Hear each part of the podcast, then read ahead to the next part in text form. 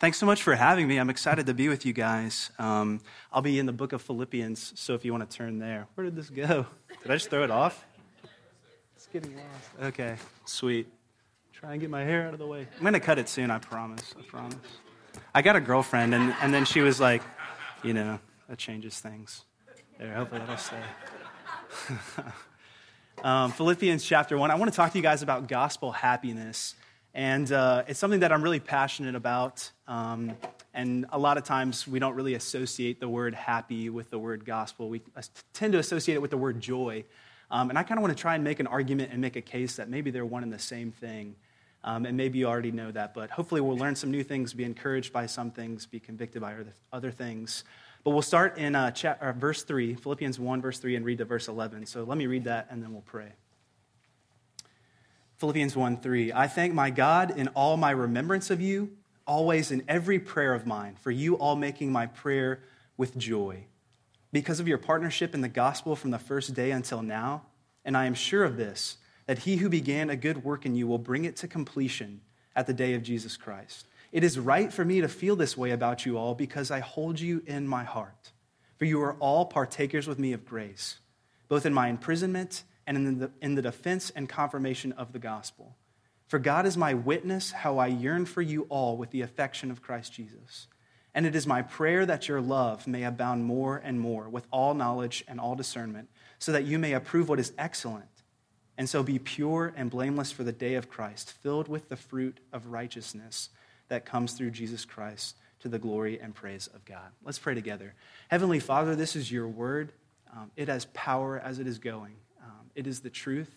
I pray that we would accept it into our hearts and our minds this morning, that um, the words that I say would be spirit and truth. And if there's anything that's um, confusing or anything that's wrong, would you just uh, remove that from our hearts and our minds? Would only the truth resonate? Um, and I pray that in Jesus' name. Amen. So I want to give you a little bit of backstory on what's going on here with Paul.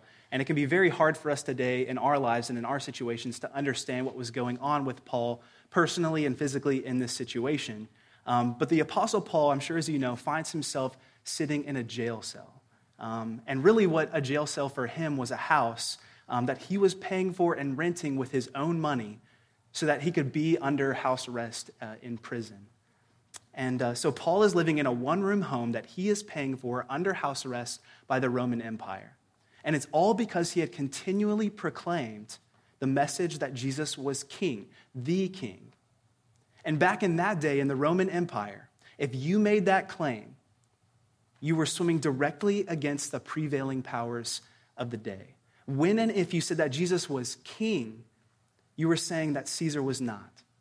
And so the Apostle Paul had preached that message so boldly that he found himself shackled in prison under house arrest. He had sat in jail for two years already at this point in time, and he was put under, uh, excuse me, he was put on a boat to be put in jail for two more years in the city of Rome. And why is this important? Why am I giving you all this backstory? I'd love for us to think about Paul's mindset, where he is sitting under house arrest in prison, because it was a prayer that Paul had had throughout his entire life, throughout his entire ministry, that he wanted to go to Rome to preach the gospel. And God would end up answering Paul's prayer, but not in the way that he had expected. He would end up preaching to them by writing a letter to them from prison. And so Paul has taken three missionary journeys, um, which was probably completely unheard of in that day.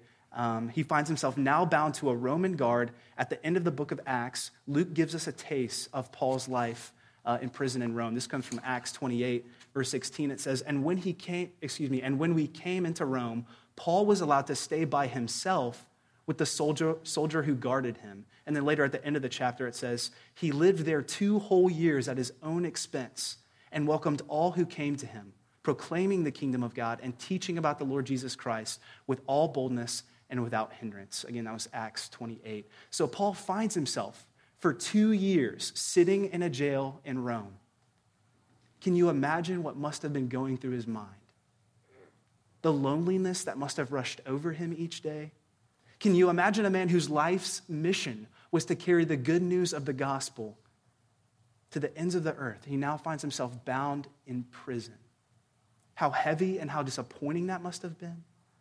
I think we sometimes forget that even uh, key figures in Scripture were humans like us. And that's why I'm painting this picture. Paul must have experienced the feeling that everything that he was created for had just been ripped from his hands. Because it was Jesus himself who had appeared to Paul and given him this mission. Have you ever been there? Have you ever been um, emotionally in a state like Paul's right now? Feeling like that the thing that God created you for, the thing that he put you on this earth for, designed you for, even miraculously spoke over your life, maybe, was taken away from you. The beautiful thing about this picture, though, is that if you spent any amount of time as a Christian, you know that God loves to use moments of extreme opposition. God loves to use extreme opposition in our lives to bring us an uncommon clarity.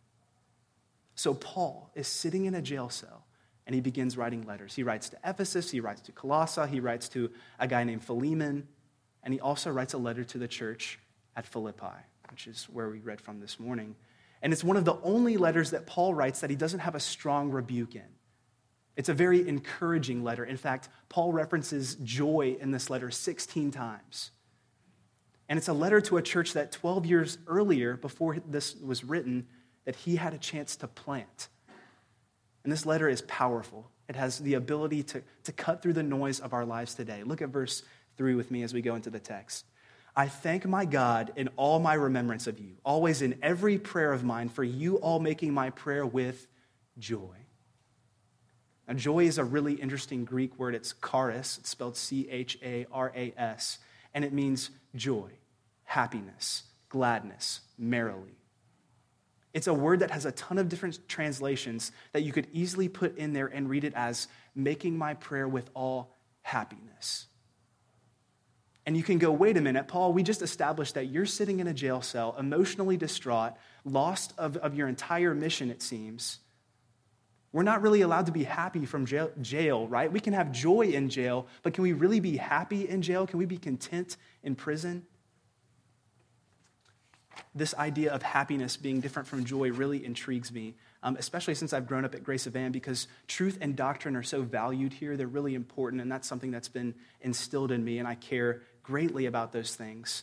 And I also want you to know that I'm taking a leap here. This is, in a way, my opinion. It's supported by other people's opinions, but it's my conviction. It may not be everyone's. So hopefully, this doesn't get me fired. But um, let me tell you where this idea comes from, because it's, it's actually a pretty new idea in the grand scheme of history, this happiness versus joy thing. Followers of Christ would have been perfectly happy using the word happy up until the beginning of the 20th century. In fact, if you go back and read some of the great ancient theologians, some of whom I'm studying, I'm in seminary right now, uh, like Augustine, Spurgeon, Luther, even Calvin, what you're going to find is that they were very committed to happiness.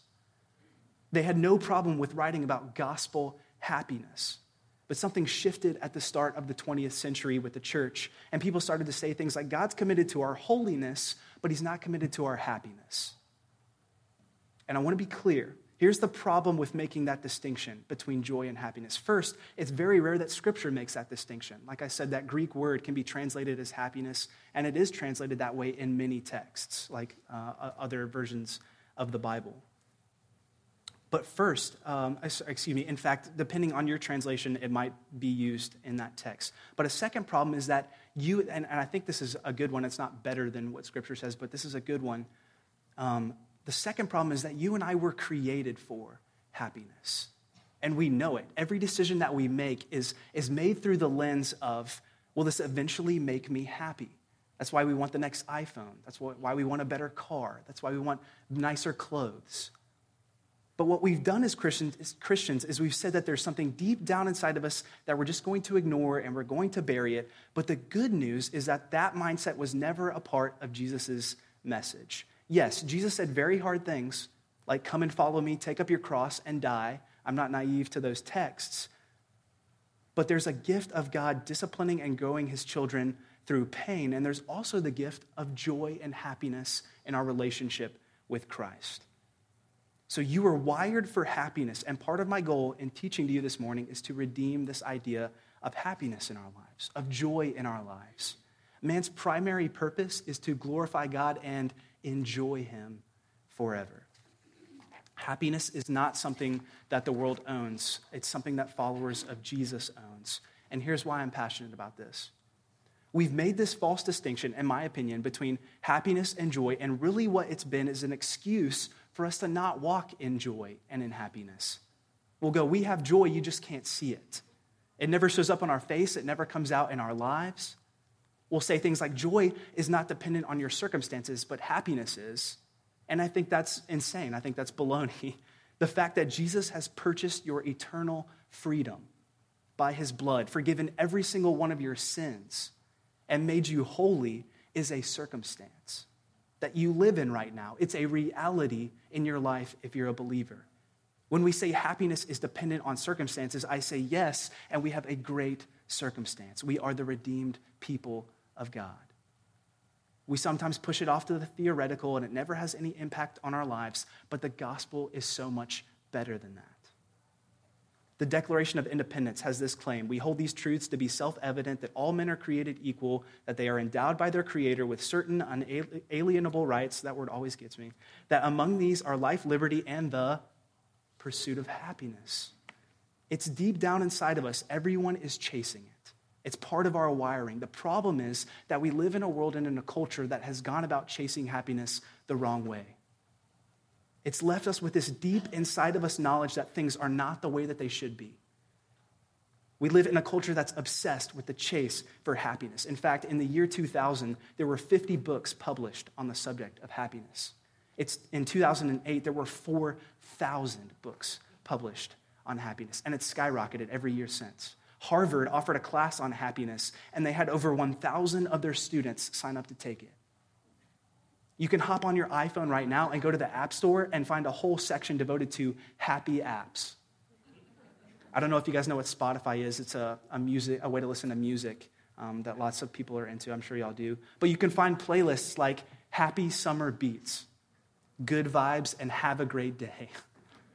Louis C.K., an often offbeat comedian, says, Everything is awesome, but nobody is happy.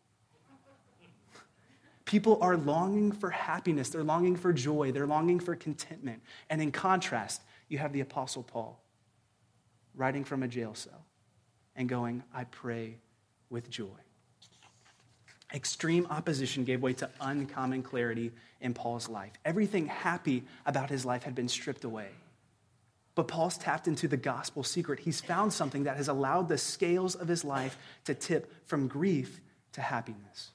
He's found something that has allowed the weight of the gospel to hit his life in such a way that it absolutely transformed him. Here's what he's going to say all throughout the letter in different ways and with different illustrations. His one message is this the weight of worldly grief cannot diminish the power of gospel joy. The weight of worldly grief cannot diminish the power of gospel joy. It cannot touch it. And Paul, all throughout this letter, is going to write this is from Philippians 3 1. Finally, my brothers, rejoice, be happy in the Lord. To write the same things to you is no trouble to me and is safe for you. Philippians 4 4. Rejoice in the Lord always. Be happy in the Lord always. Again, I will say, rejoice. Paul has one supreme message that he wants the Philippians to get God freely gives resurrection power and joy and happiness in the face of persecution and heresy in our lives. And so Paul says, I want you to live with joy.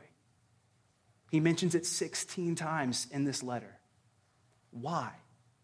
Because you and I were created for it because it's hardwired into you. Randy Alcorn, in his book Happiness, says whether or not we're conscious of it, since God is the fountainhead of happiness, the search for happiness is always the search for God. I want to address a few reasons that you can have joy in any circumstance, just like Paul. Here's the way he continues. Look at verse 3 through 5. I thank my God in all my remembrance of you, always in every prayer of mine, for you all making my prayer with joy because of your partnership in the gospel from the first day until now. So, Paul in the Philippian church had this unbelievable partnership in the gospel. And when Paul reflects on how he saw Jesus proclaimed as king through their lives, it brings him joy. It fills him with joy. He looks back on a church who has supported him, who's reached out even in their own neediness, and they are still giving to him while he's in jail. They partnered with him financially, they partnered with him emotionally. Now, I want to make a distinction. There's a difference between friendship and partnership. Friendship you can have with people who you share time with and you share interests with. But partnership is with people you share mission with and share suffering with. Those two things unite people quicker than anything mission and suffering. I've, uh, I've been working in senior high year round part time for three years, but uh, before that, I worked two more summers just as a summer intern. So I've been on the, the Colorado youth trip that the senior high does six times. That's every single year that they've done it. I've been on it six times. And I've seen groups of these high school students, high school students, who had no, no clue who each other were going into this trip, come back a family because they were worshiping together, they were growing hearts for mission together, and they were even suffering together. That's the kind of thing that Paul is talking about when he says in verse 7 It is right for me to feel this way about you all, because I hold you in my heart. For you are all partakers with me of grace, both in my imprisonment and in the defense and confirmation of the gospel. He feels so strongly about them. They were in it together. His soul and his heart were so intertwined with theirs that it gave him joy, even in jail. Do you have people you can think of like that? Do you have people in your life where you, where you just praise God for them? You can't even describe what a joy it is to be partners for the sake of Jesus. And verse 6, Paul says, And I am sure of this, that he who began a good work in you will bring it to completion at the day of Christ. What a joy for Paul to be sitting in a jail cell, to be confined knowing that God is not confined. Paul is going, I'm confined by this jail, but I know that God isn't. And I think so many of us live less than happy lives because we think our salvation and our sanctification is up to us. It's up to our work. It's up to our accomplishments. It's up to our good deeds. It's up to our good teaching. It's up to our good obedience. And Paul says that's garbage. In fact, the gospel says that's garbage. Your salvation was started by God, and your salvation is carried by God. That's enough for Paul to say, I will rest securely, God, in your divine provision for me. What God starts, he finishes. We don't start things very well. We'll start a book, um, we'll start a series on Netflix, but we don't always close them out very well. Um, at least I know that's the case for me. Paul is claiming the opposite of God the Father. He's committed, not just in the lives of the Philippians, but in your life. If you're a Christian, he's with you, he's for you, he's holding on to you.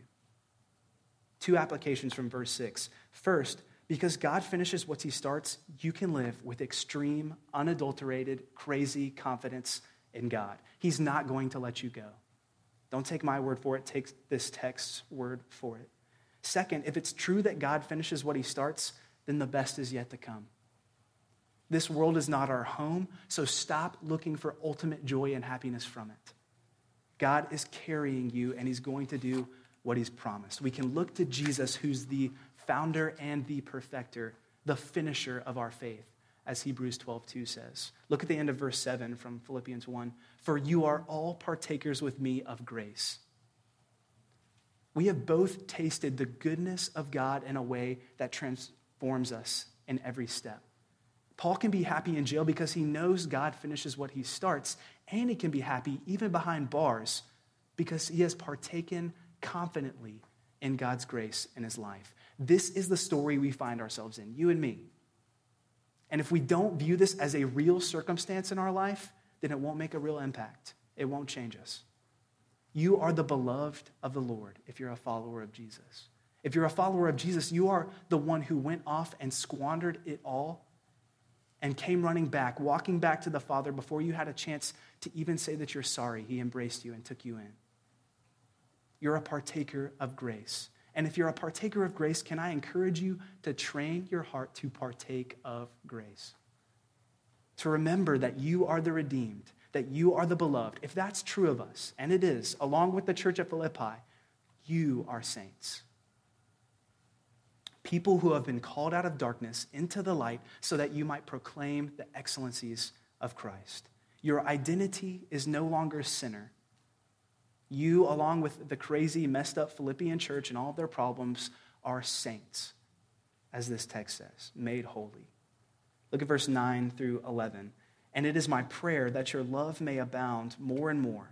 That means that it may surpass, that it may overflow, that it may be just ridiculously above and beyond with knowledge and all discernment, so that you may approve what is excellent and so be pure and blameless for the day of Christ filled with the fruit of righteousness that comes through Jesus Christ to the glory and the praise of God. So Paul has claimed that you can have joy in the midst of any circumstance.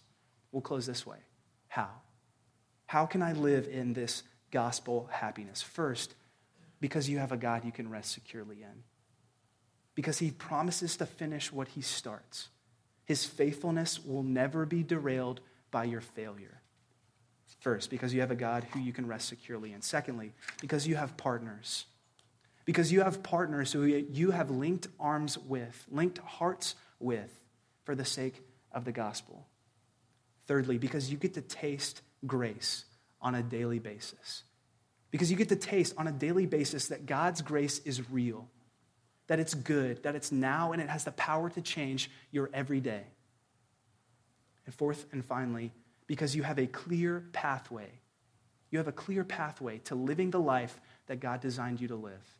If you want to live with joy, live in the way of love. That's what Paul would say. He says it in verse 9. My prayer is that your love may abound more and more. Embrace the calling to love. A.W. Tozer said, The people of God, I love this quote, the people of God ought to be the happiest people in all of the wide world. People should be coming to us constantly and asking the source of our joy and delight. End quote. Does that describe you? Many of you uh, knew my father, Chris, who Jim referenced at the beginning, and he passed away two years ago from ALS. And if you didn't know him, he was the kind of person you could talk to for maybe 30 seconds, and you'd be talking about something uh, through, from Scripture or, or, about Christ or Jesus, anything in his life. And uh, one of my most vivid memories was of his 45th birthday. Um, it was, uh, we were in our house, we had some friends over, and um, he said something that I'll never forget. He, uh, he had a, uh, if you had seen him in his last couple years, he had a breathing mask on, and um, he had tears streaming down his face as he said this. I'm trying not to cry as I say it. Um, he said, I would never change having ALS. I understand that there's a space and a time where the happiness and joy of the gospel is mixed with the reality of difficult and painful things. But Paul has found the secret. He says, Listen, what the world gives in the form of grief cannot outweigh the power of the gospel. Where the gospel is prominent, happiness is imminent. Where the gospel is prominent, happiness is imminent. So I want to encourage you to learn to preach to yourself the gospel and soak up the promises and the treasures that can only be found in Christ. Let's pray.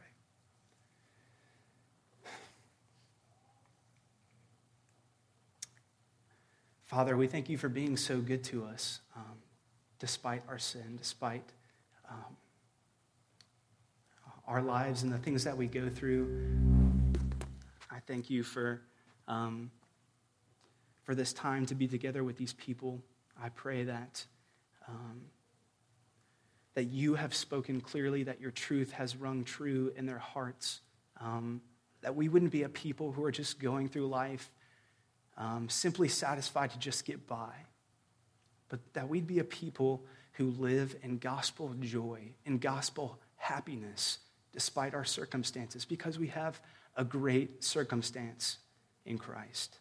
Thank you for what he's accomplished for us. Um, would we live our lives in spite of that, uh, in, in, in the joy that comes only from that, in the peace that only comes from that? Only you can do that. Holy Spirit, would you empower us? to be able to do so. And it's in your name that I pray. Amen.